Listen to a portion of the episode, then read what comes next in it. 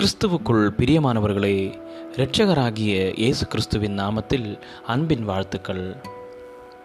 காலை தேன்துளிகள் மூலமாய் இன்றைக்கு தேவனுடைய வார்த்தைகளை தியானிக்கும்படியாய் தெரிந்து கொண்ட வேத பகுதி சங்கீதங்களின் புஸ்தகம் எண்பத்தி இரண்டாவது சங்கீதம் நான்காவது வசனம்.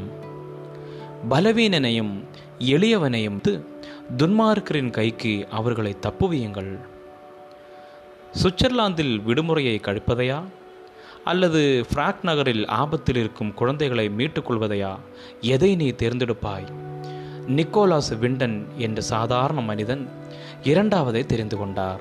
ஆயிரத்தி தொள்ளாயிரத்தி முப்பத்தி எட்டாம் ஆண்டு செக்கோஸ்லோவேகியாவுக்கும் ஜெர்மனிக்கும் இடையே யுத்தம் ஆரம்பிப்பதைப் போல இருந்தபொழுது ஃப்ராக்கில் உள்ள அகதிகள் முகாமை நிக்கோலாஸ் பார்வையிட்ட போது அநேக யூத குழந்தைகள் பரிதாபமான நிலையில் வாழ்ந்து கொண்டிருப்பதை கவனித்தார்.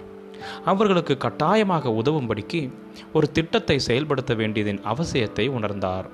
இரண்டாம் போர் ஆரம்பிப்பதற்கு முன்பு அங்குள்ள நூற்றுக்கணக்கான குழந்தைகளை ஃப்ராக்கிலிருந்து பாதுகாப்பாக பிரிட்டன் தேசத்திற்கு கடத்தி பிரிட்டனை சேர்ந்த குடும்பங்களால் பாதுகாக்கப்பட தேவையான பணத்தை சேகரித்தார்.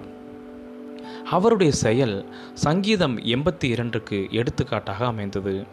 ஏழைக்கும் திக்கற்ற பிள்ளைக்கும் நியாயம் செய்து விடுவி என்கின்றார். சங்கீதத்தை எழுதிய ஆசாப் தன்னுடைய ஜனங்களை தேவையில் இருப்போரின் நலனுக்காக எழும்பும்படி தூண்டுகிறார். பலவீனனையும் எளியவனையும் விடுவித்து துன்மார்க்கரின் கைக்கு அவர்களை தப்புவியுங்கள் என்கிறார். நிக்கோலாஸ் ஓய்வின்றி உழைத்து அந்த குழந்தைகளை மீட்டது போல சங்கீதக்காரனும் தங்களின் நியாயத்துக்காக பேச முடியாத ஏழைகளுக்கும் விதவைகளுக்கும் நீதியையும் பாதுகாப்பையும் தரும்படி அவர்கள் சார்பாக பேசும்படி கூறுகின்றார்.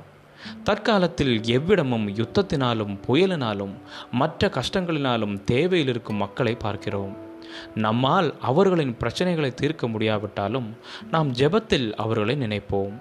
இந்த சூழ்நிலையில் இருப்பவர்களுக்கு நாம் எந்த விதத்தில் உதவலாம் என்பதை தேவன் நம்முடைய வாழ்வில் காட்டுவார். உங்களால் சந்திக்கக்கூடிய பிறரின் மிக அவசர தேவைகள் என்ன? பிறரை மீட்கவும் பாதுகாக்கவும் தேவன் உங்களை எவ்வாறு உருவாக்கியுள்ளார்? ஜெபிக்கலாம். அன்புள்ள பரலோக தகப்பனே என்னிலும் இருப்போருக்கு நான் உதவும்படிக்கு என்னுடைய கண்களை திறந்தரலும். இயேசு கிறிஸ்துவின் நாமத்தில் ஜெபிக்கிறேன்.